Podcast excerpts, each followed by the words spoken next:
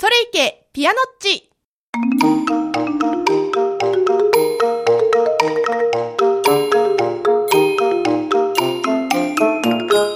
今日はそれいけピアノッチ1回目の放送です。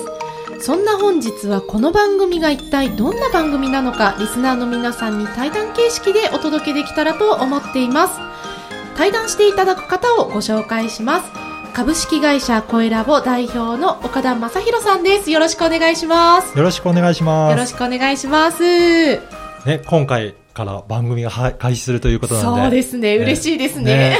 私も、ポッドキャストの配信ということで、ちょっはい。とお手伝いさせていただきたいなと思います。よろしくお願いします。はい。よろしくお願いします。ね、そんなゆきさんなんですけど、はい。まず、どんなことをお仕事されているのか、まあ、そのあたりのことも、そうですよね。リスナーの方は気になるのかなと思うので、はい。実際どういったお仕事なのか、そのあたりからちょっとね、はい。お話しいただければと思うんですが。はい、ありがとうございます。えっと、私はですね、あの、ピアノッチっていう、うん。子供専門の出張ピアノ教室の運営をさせていただいてます。はい。はい。で、私自身も、あの、ピアノの先生として、生徒さんと一緒に、あの、日々レッスンしたりですとか、うんまあ、あとは、あの、ピアノの演奏のお仕事などもさせていただいて、はい。まあ、お子さんと一緒に何かその音楽を使って楽しんでいくっていうようなお仕事をひあのさせてもらってます。あ、そうなんですね。はいこお子さんっていうのは何歳ぐらいのお子さんなんですか？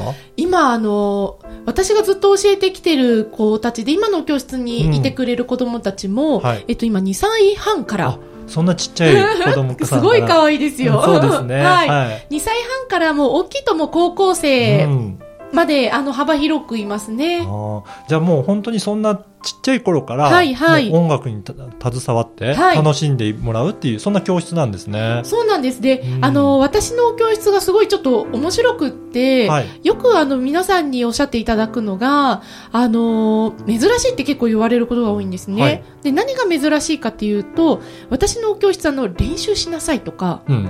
こう弾きなさいっていうのをうん一切言わないで、そうなんですね。そうなんですよ。あの、子供たちの楽しい、うん。ピアノってすごい楽しいなとか、音楽って楽しいなっていう、そういう根っこっていうのを、はいその子供たちから、あの、どこで楽しいって感じるかって、その子供たちそれぞれなんで、うんどこで感じるかを先生と一緒に探して、その楽しさの根っこをどんどんどんどんあの植えて生やしていくっていうのを目的として、あのレッスンさせてもらってます。なんか普通のピアノ教室だと、はいはいまあ課題の曲があって、あはいはいそれを、はいはいね、何日間かけて練習してって、ね、それが弾けるようにっていうところが結構目的になってるのかなと思うんあですけど。そうですね。あの、もちろんその課題曲っていうか、っていうのもあるんですけど、うん。あの、これ本当結構怒られちゃうんですけど、うん。あの、ピアノをね、習ったからって、うんみんなピアニストになるわけでも、音大に行くわけでもね、ないじゃないですか。そうですよね。そう、あのね、音大行ってる私がそんなこと言っちゃはい。い、で、ピアノの先生やってる私が こんなこと本当は言っちゃいけないんですけど、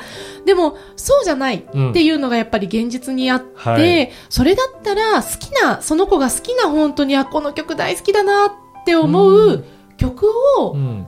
あの、その曲を弾く中で、この音っていうのはドなんだよとあかー、ソなんだよっていうその知識もつけていくっていうレッスンの方が、なんか楽しいんじゃないかなってすごい思うんですよね。じゃあもう楽しむことをもうはいはい中心にして、はい。子供たちが音楽をはい楽しいものなんだっていうことを体験すね。そういうはい。そういう教室なんですね。そうなんですよ。それが、なんか、音楽が、そのピアノが、うんその子に寄り添ってくれるかのような、あー友達であるかのような存在になってほしいなと思って、ピアノッチっていう、何々教室とかではなく、ピアノッチっていう名前にさせてもらいました。じゃあピアノッチに遊びに行くあ、感そう覚でですね、そうです音ね。楽はい、はいに。来てくれるね。はいおっしゃる通りですあそうなんですね。はい。ね、そうすると、はいかなりちっちゃなお子さんからいろいろ触れ合う機会もすごく多いと思うんですけど、はい、はいやっぱ。りそういった子育て中のお母さんとかにもやっぱり会う機会多いんですかね？そうですね。やっぱりあの、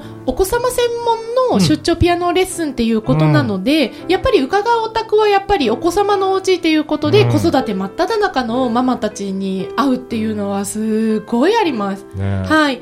で、私自身もあの2歳のね、今2歳半の娘がいて、2歳半の娘を育てるママっていうのもあるので、はい。まあ保育園に行ってるんですけど、保育園ではお友達、保育園のママ友にもあったりしますし、まあ日常でも、まあ私も30今半ばぐらいになってきてるんで、学生からのお友達でやっぱりママになってるお友達もすごく多いので、うん。ママに会う頻度はそうですね、多分すごい多いんじゃないかなって思います。そううん。やっぱりそういった関係もあって今回このはいポッドキャスト番組始めることになったと思うんですが、はいはいこの番組をどういった番組にしようかっていう考えていらっはいはい。しゃるんですよね。あそうなんですようん。ありがとうございます。はいあの、なんだろう、子育てしてるママたちって私もそうなんですけど、はい。結構本当にいろんなことにぶち当たるっていうかうん、まあ特に私も仕事をしながらや、あのね、子育てしてるっていうところもあって、はい。そういう環境の中で子育てされてるママたちってものすごくやっぱり多いと思うんですね。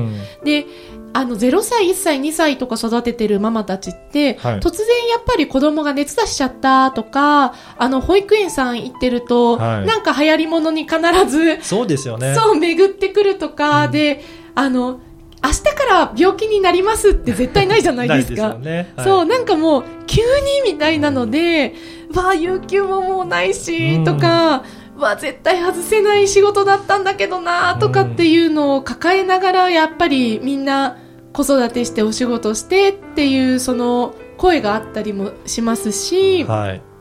あとはやっぱりいろんなその、100人子供がいれば100通りのその子育ての仕方がある。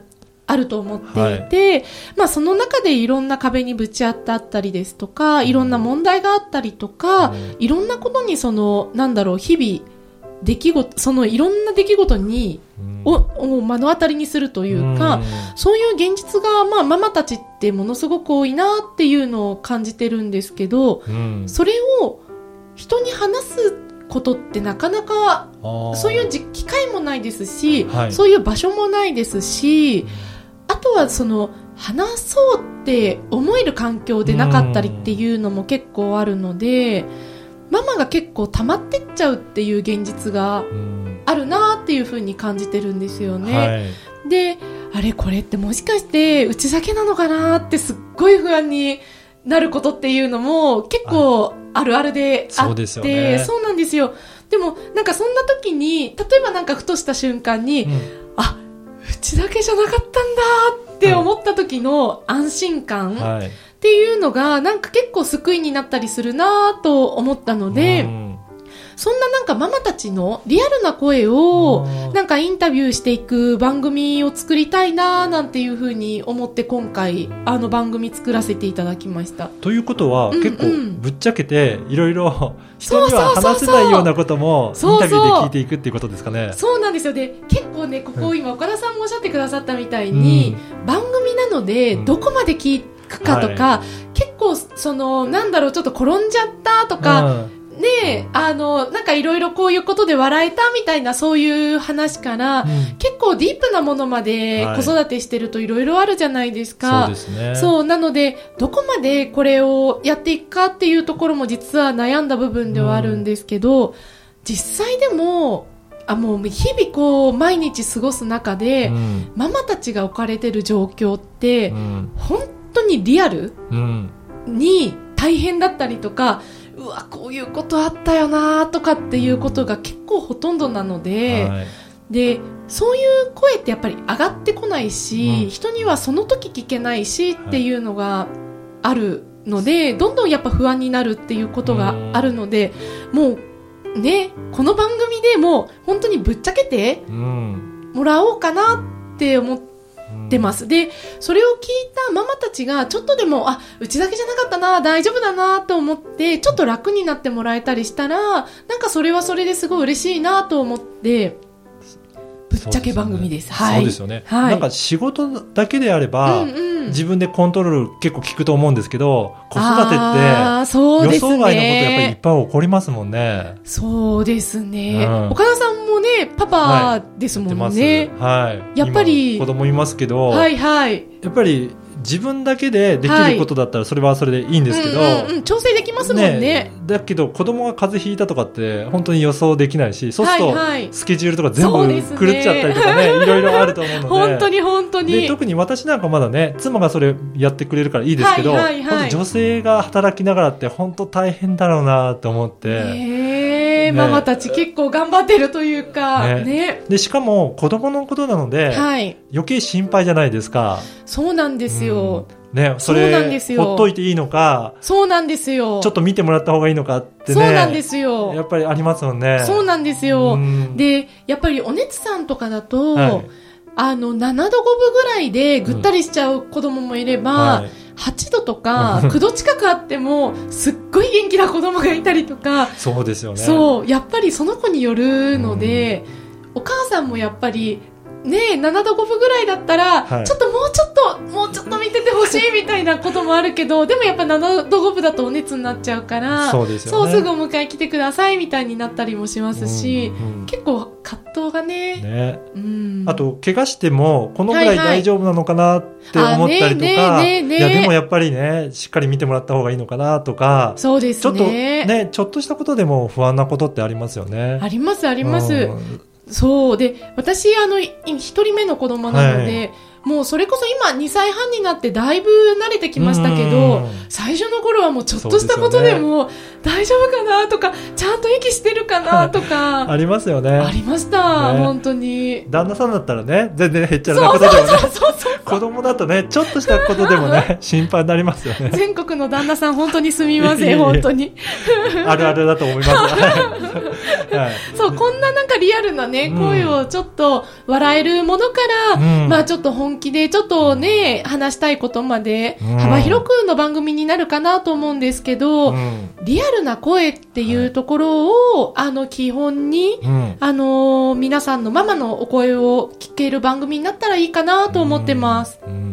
じゃあ次週以降ははい。どういった感じで進められていくんでしょうかね？はい、うん。えっ、と、次週以降はですね、はい。ゲストの方をうん。お呼びさせていただいて、それこそ今、あの、いろいろ岡田さんともお話しさせていただいた、はい。その方が、その子供、お子さんを育てていく中であった、リアルなお話っていうのを、あのお届けできたらなと思ってます。うんやっぱりいろんなことをそれぞれの方で起こっていきますもんね。そうですね。それを本当に。リアルな声を聞くことによって、はい。あ、うちだけじゃなかったんだって、はいはいそういうふうに思ってもらえるといいですよね。そうですね。もし、あの、少しでもう、んそんなこと感じていただいて、あ、ちょっと元気出たとか、ちょっと悶々してたけど、なんか大丈夫かもしれないなって、うんそんなこと感じていただけたら、すごい嬉しいなと思ってます。そうですよね。はいあの、ゆきさん自身もやっぱりね、今お子さんいらっしゃって、はいは日々やっぱりいろんなこと起こりますかね？怒りますよ リアルにも、うんあの、先月かな、はいあの、手足口病に流行ってたじゃないですあー流行ってまかし。たね。そう、もう手足口病になっちゃって、はいあの、もう本当それこそさっき岡田さんが言ってくれたみたいなスケジュール調整とか、もう今からアポあったけどごめんなさいってなったりとかありました。なりますよはい。で、そうすると子供がいると、うんうん。大人も子供から移ってかかりやすくなったりとかして、ねえ私なんかも、はいはいでみんなで順番に移っちゃったりして、胃腸炎とかあるあるですよありね。ますよね。はいはい大人だけだったらそういったことね、なかなかかからないことが、子供はね、何でも舐めてね、そうそうそうで、そう。病気とかももらってくると、やっぱり家族,、はいはい家族で世話するとうですちゃいますからね。ね。なんか、1ヶ月、一家順番になるっていうのもあるあるですしね。ねはい。だからね、そういったリアルなお話を今後ね、はいい、ろいろ聞けるんじゃないかなと思います。そうですね。みんなであの、番組通してですけど、あるある、あるあるって言ってもらえたらいいなと思ってます。はい。それでは次週以降ぜひはい楽しみにしていおただければと思います。はい。はい。ありがとうございましたあ。りがとうございました。